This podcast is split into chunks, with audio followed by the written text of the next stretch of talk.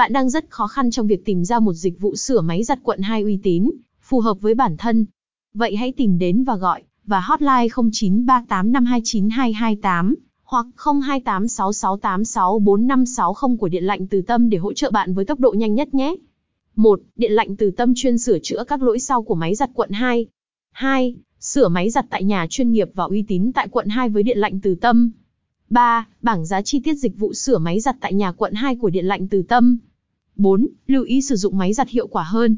5. Những thắc mắc thường gặp khi sửa chữa máy giặt tại nhà.